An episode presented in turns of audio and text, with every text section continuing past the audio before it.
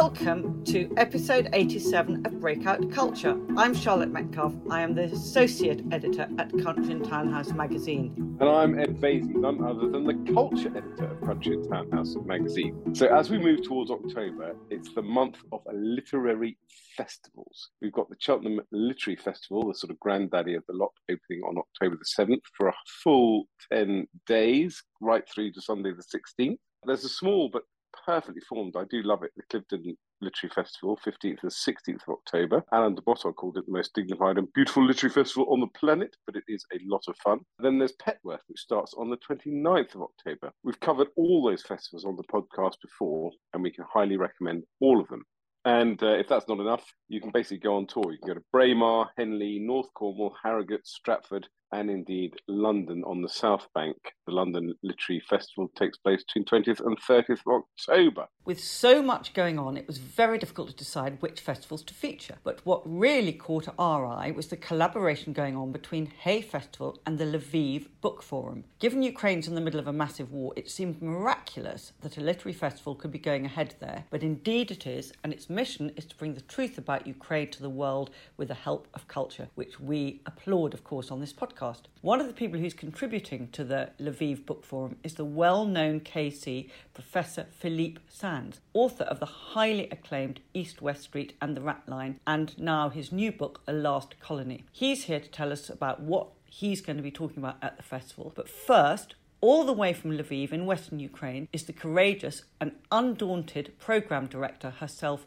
Sophia Cheliak. Hello, Sophia. Hello, it's a big pleasure to be here with you. So it's a really pleasure for us, actually, Sophia, and a very warm welcome. It's incredible that you are doing a book festival, given what the appalling situation uh, and what is happening in Ukraine. It is actually obviously the 29th edition of the Lviv Book Forum. It is Ukraine's biggest literary festival. Given the current situation, you can't go ahead in the same fashion.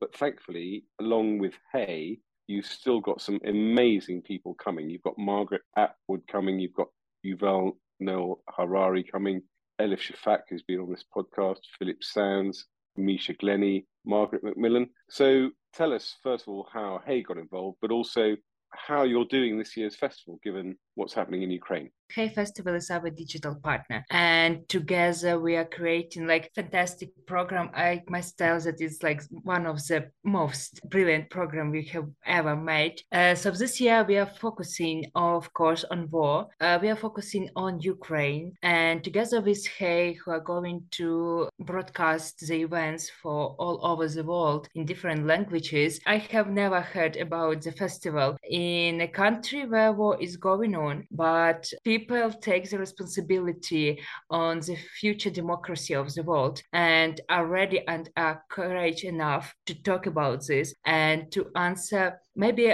sometimes uncomfortable questions, but trying to uh, find the answer how to stop this. Where is it being held? Basically, Lviv now is really safe city, and we are really glad to have some uh, internationals and some Ukrainians coming here. But some of them are going to uh, participate digitally, uh, but we also really appreciate all of them are doing the incredible impact on on supporting Ukraine and helping us to promote and to give the voice to our visions and to our problems. Lviv is the uh, city closest to Polish border, isn't it? And yes, um, yes. Although although it hasn't been as badly affected as other parts of Ukraine, it was still being hit by Russian missile strikes. So you are still in an age of war on the front line. Yeah, it, we were attacked, but it was like the last attack. It was a few months ago. But of course, we are really care about security of our guests, and the events are going to be broadcasted from the bomb,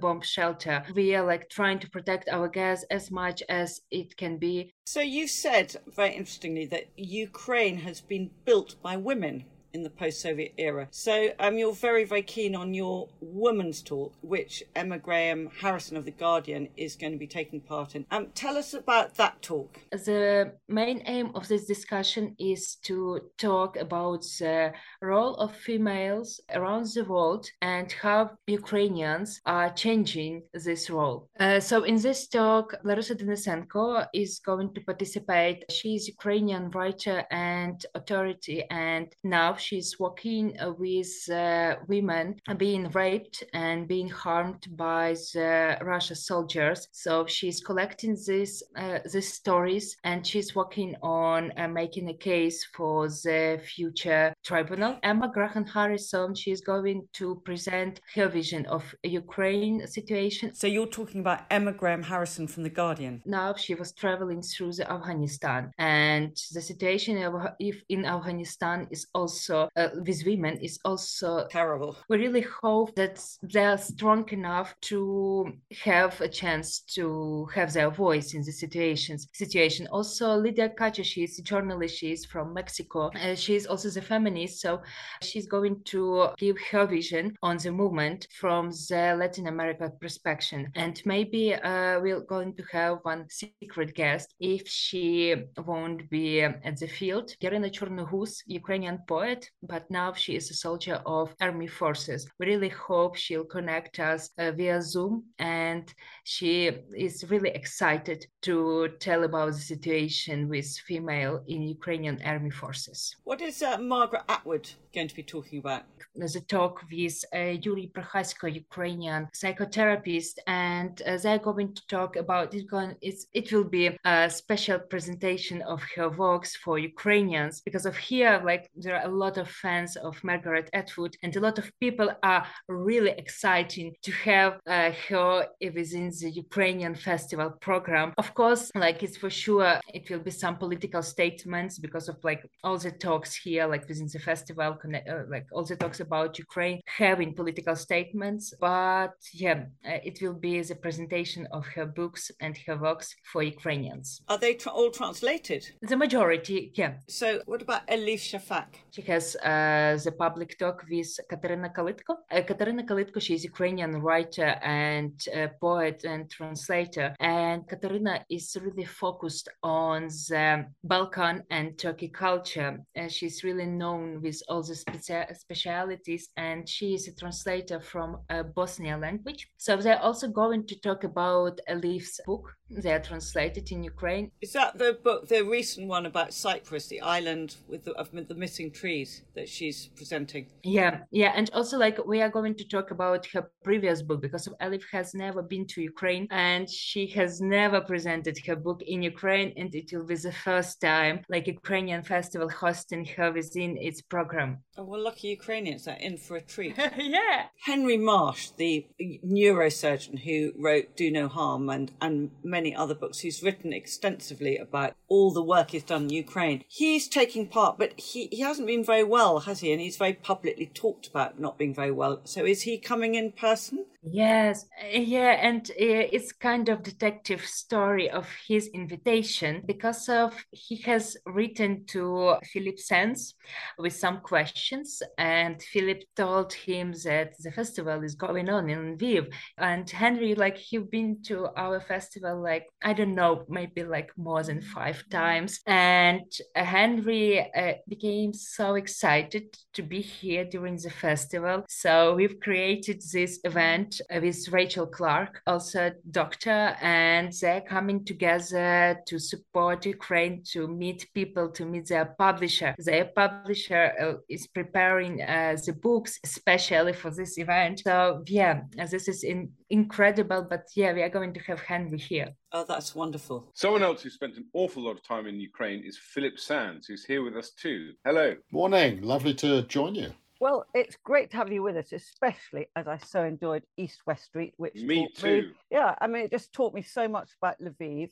and really brought it to life. So you must be thrilled that this book festival is going ahead in its bomb shelter against all odds? Well, I'm I'm thrilled and I'm slightly anxious to be honest. I'm thrilled because I've come to love Lviv. When I went in 2010, actually the first time I was invited to give a lecture on the cases that I do on crimes against humanity and genocide, it came from the law faculty of Lviv, and I had never heard of Lviv. And it took me a little moment on Google to work out that it was Lemberg, where my grandfather was born, and Lvov and Leopoli, and it's all the same place. But of course now, for the saddest of reasons, 12 years on, everyone in the world world knows where Lviv is. I love the city. It's an extraordinary city. The centre is unchanged. It's as it was in the 20s, in the 30s, undamaged by war after war relatively. But of course, once again, now, 100 years after my granddad left, as the Russians approached, once again, it's a sort of city of refugees and, and anxious about its future. Oh, well, you've written a new book, haven't you, which your, is um, The Last Colony, which is not this time about Lviv.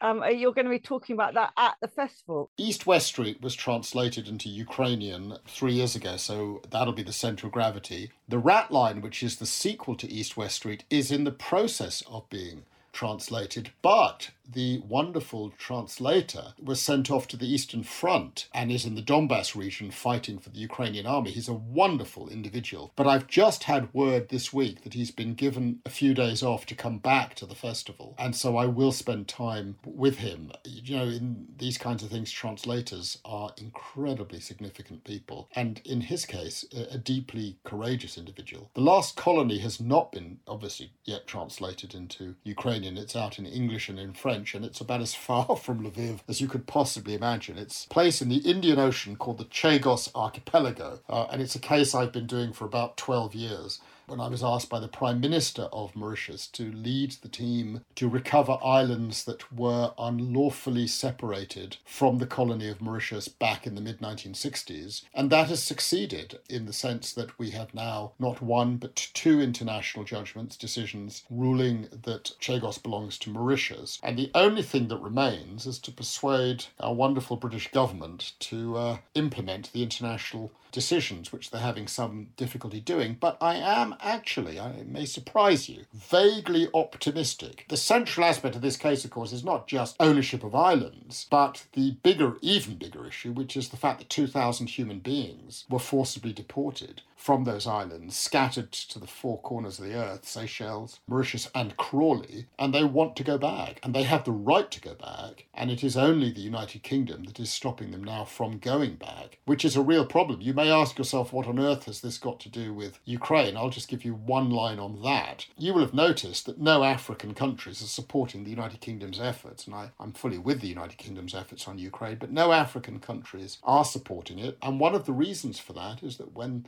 the honourable representatives of the United Kingdom ask for support, they say, Really, you want us to support your efforts to stop the unlawful occupation of the territory of Russia, of Ukraine by Russia, while you are unlawfully occupying part of the territory uh, of Africa? Go away, leave us alone, sort yourselves out, and come back when you sorted ourselves out. But these things are all interconnected in the world outside the sort of the London bubble and I obviously don't want to dwell on this because we're really talking about the Lviv Book Festival. Why won't the government see the um, the righteousness of your cause, and why do you think they might move under the new prime minister? One of the things I have loved about being a British barrister doing international cases around the world is that the United Kingdom, when it comes to issues about the rule of law, warts and all, has a really terrific reputation. We support international courts, we support international judges, and something has gone wrong in the system, and that damages Britain's brand, and it damages our role as barristers, frankly, because one of the things that we have is our ability to trade off this sense that British law is independent, it's respectful of judgments, decisions, so on and so forth. Why are they willing to sacrifice that? I think at the end of the day, it's no more than hubris. It's also the last British colony in Africa, so it really is the end of a moment. It's the last colony that Britain ever created. So it's symbolic in a sense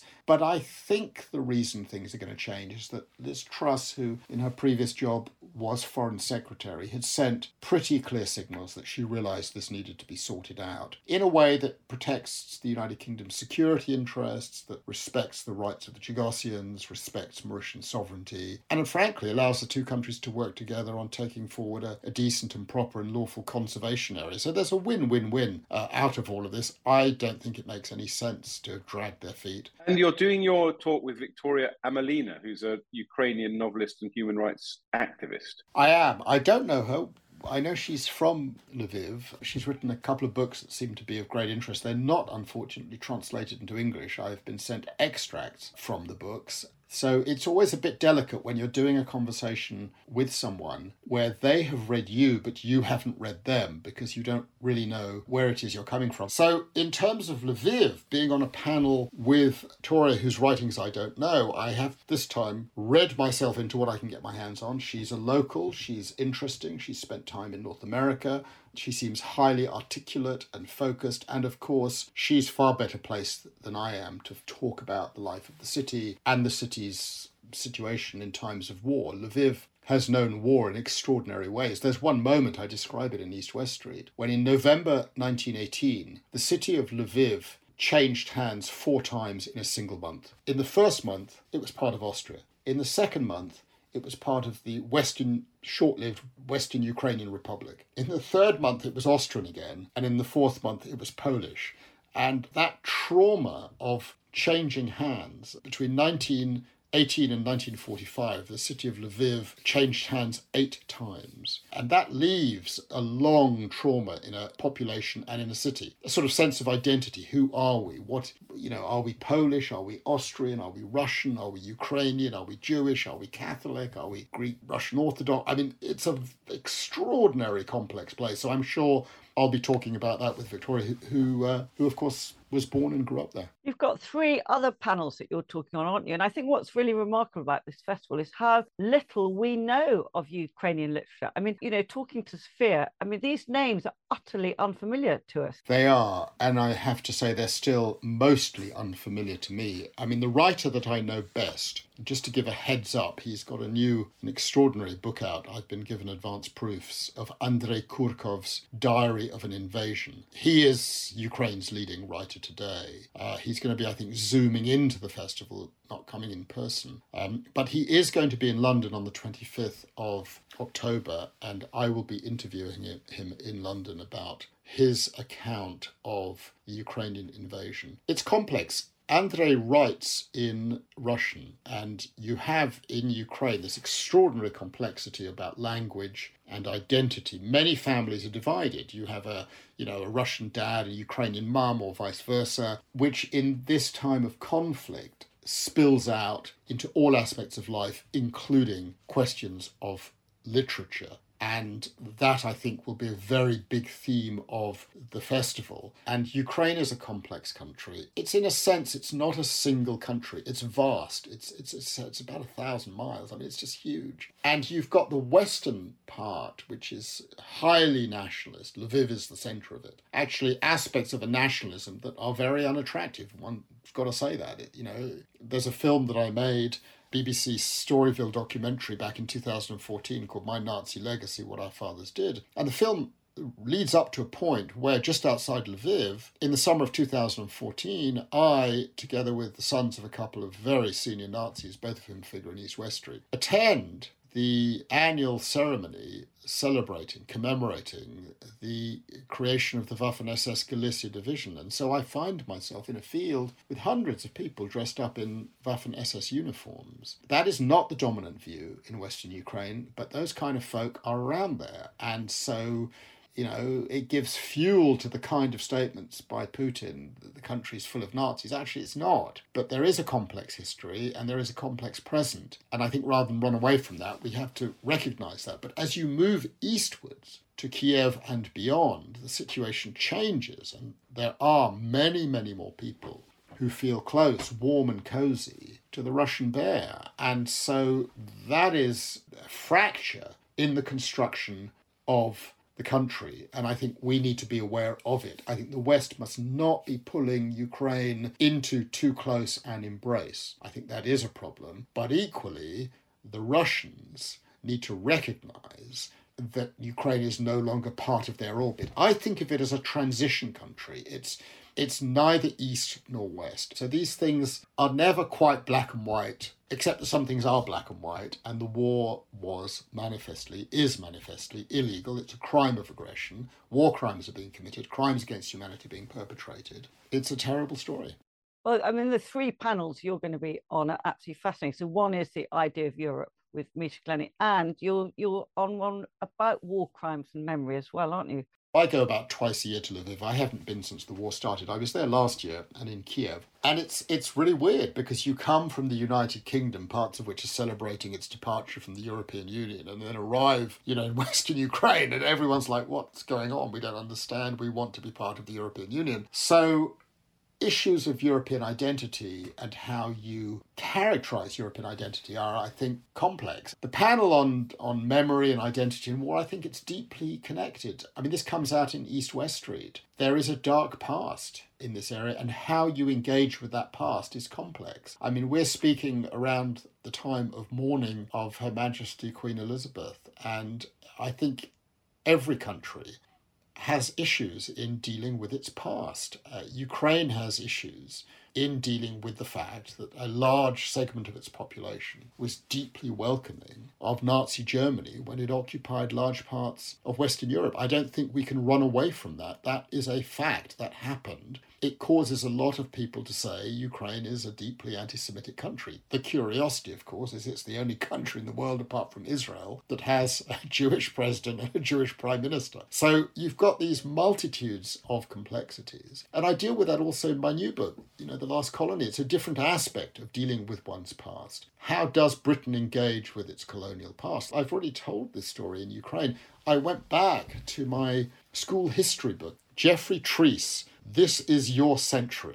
uh, I read that in 1972 73, and um, it had a chapter, I think it's chapter 8, called Sunset on Empire. For example, began on India and a comparison between uh, Viscount Mountbatten, simply magnificent individual, compared with the new leader, described as skinny, vegetarian, pacifist, wearing a loincloth and looking, uh, and you're about to stop laughing because I was shocked when I read this, looking a bit like a monkey with glasses. I know, I know, I know. I like, Ouch. I was like, oh my god, what is that about? And that's, I think the point that I make is any community, any country has issues dealing with its past. And I'm very careful when I'm in Ukraine not to go around, you know, lecturing anyone about how they have or have not embraced aspects of their past which are not so glorious. But I think the bottom line, coming back to something I said earlier, this is really wearing my English pen cap, is we've got to be able to talk about these things openly, courteously, but openly, and address them and, and not impose limitations on what can and cannot be said. The heart of this festival, of course, is solidarity, because I think everyone who's going and everyone who's participating is outraged by what has happened. That we have war once again in Europe uh, for the first time on this scale since the Second World War. It is a disgrace that this is happening, and I want I'm going to show my solidarity with Ukraine. I'm going with Henry Marsh actually, who's already been during the war, and uh, Henry and I are traveling together, and uh, he's staying on for ten days, and he's going east. Uh, to Kiev. I have to be back in London on the 10th, but uh, I was invited to go off to Kiev to meet Mr. Zelensky and others, but sadly I, I can't go, um, so that will have to be for another occasion. But it's solidarity. This is about solidarity. We've got to take some risks. Well, what a fantastic note to end on. Thank you so much. Thank you for asking me to be on your show. I hope I get to be on it again. I mentioned that only in the sense of uh, I hope I come back from Lviv. so do we. we'll have a welcome home podcast for you. Thank you so much. Thank you. We wish Philippe Sands and Henry Marsh all the luck with their journey, and we still have Sophia with us, who's going to tell us how anyone else feeling intrepid enough might get to the festival. If I wanted to come to your book forum, I would just fly from Europe to Lviv? Do I go via Warsaw? How does it work? Unfortunately, our our sky is closed for the civil planes because of its danger. Uh, so the way to come to Lviv is quite complicated, but it's a perfect journey. So if you want to have some adventures in Ukraine, you're welcome using car, bus, or train. Unfortunately, not the planes, but we hope uh, like we will win soon. And soon you can buy a ticket to Ukraine, to Lviv, to Kharkiv, Donetsk, and Luhansk and Crimea. So the authors who are actually going to turn up in person are making a yeah. big uh, effort to come. Yeah, but they're really exciting. Like you know, uh, so this kind of people are really want to experience this travel and this being in Ukraine. So yeah, we are of course we are helping to manage it and to make it as most comfortable as it can be. But yeah, they really no, where are they going? I'd love to go because the topics are just so interesting. I mean, one of the other ones of the topics you have with one of my favourite writers, I think Peter Pomerantsev is taking part in that, is on propaganda, which is so important given what, what the Russians are doing. Because of Peter, this festival is happened. We've met, uh, yeah, we've met, I think it, it was the end of March for talk about the situation and about what what we are doing and so on. So P- Peter asked me, why are you not organizing the festival? And I answered him something like danger, like missiles are flying, so on. And like he told me, like, why, why, why? Like you can organize something in a bomb shelter. Why you don't organize in the festival? So I thought that okay, if Peter, like person from the United Kingdom, tell me this, and he's not scared about possibility of visiting a festival in Lviv in Ukraine this year. So maybe it's going it's going to work. So yeah, and he was helping us curating. And this propaganda panel is a panel Peter curated by himself totally. But the focus of this topic is going to be mm. should the Russia uh, propagandists uh, should they be judged also on the tribunal? Should we blame them or uh, for this war too? And are the criminals too? Because of propaganda, this war was started, and we really hope that after we win, uh, we also win this propagandistic machine. So, your belief, and most Ukrainians' belief, is that propagandists should be prosecuted. Uh, we we really want to talk about this. Uh, we like we hope they will be because of we can see uh, the harm they did. What would be the best thing for you that could come out of this festival? Of course, like I have, uh, like there are smallest uh, hopes that after the festival, a lot of people around the world and Ukrainians will receive the information and knowledges, which will be really helpful to resist propaganda, to understand Ukraine, to open a new region, a new brilliant literature with a lot of names that fortunately uh, are unknown for the majority of the world. So yeah, it's our goal and it's something we are working for. Do you think, on the whole, that, that Europeans generally have any idea what's really happening? It's a really complicated question because of sometimes they are informed, especially people are really close to Ukraine, working with Ukrainians. But on the other hand, uh, Russia uh, Russia uh, was really powerful uh, with promoting their culture, their history around the Europe and around the world. So a lot of people are pro-Ukrainian, but say sometimes they don't know a truth. Yeah, they're like telling us that we are brotherhood nations, or they're telling us that we are like Slavic brothers and so on. And it's not truth. Ukrainians fighting with Russians like for all from over than 400 years. Russians killed the most brilliant writers and artists uh, for uh, 20 Ukrainian artists and writers in the 20th century. Uh, in the 30s, they were like just uh, shooting them down. After the Second World War, they just imprisoned them. And for example, uh, Vasyl Stus, one of the most brilliant Ukrainian uh, poet, he died in 1982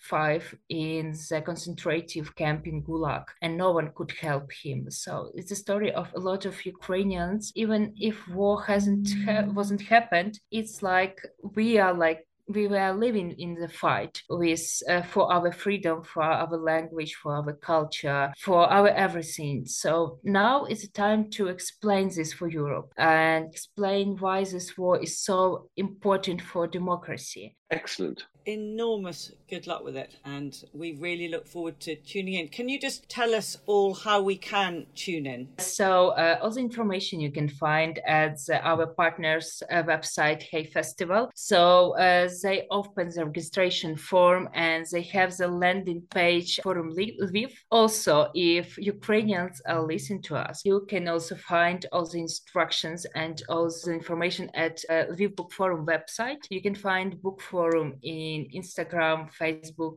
Twitter, and you can find Hay Festival in Facebook, TikTok, Instagram, and Twitter. Well, fantastic. Thank you so much and good luck. Thank you, Sophia. Thank you so much. Thank you. It was a big pleasure to meet you and talk with you. And I really hope you will be really fascinated with our events. And yeah, I really hope they can change something. Yeah, we do too.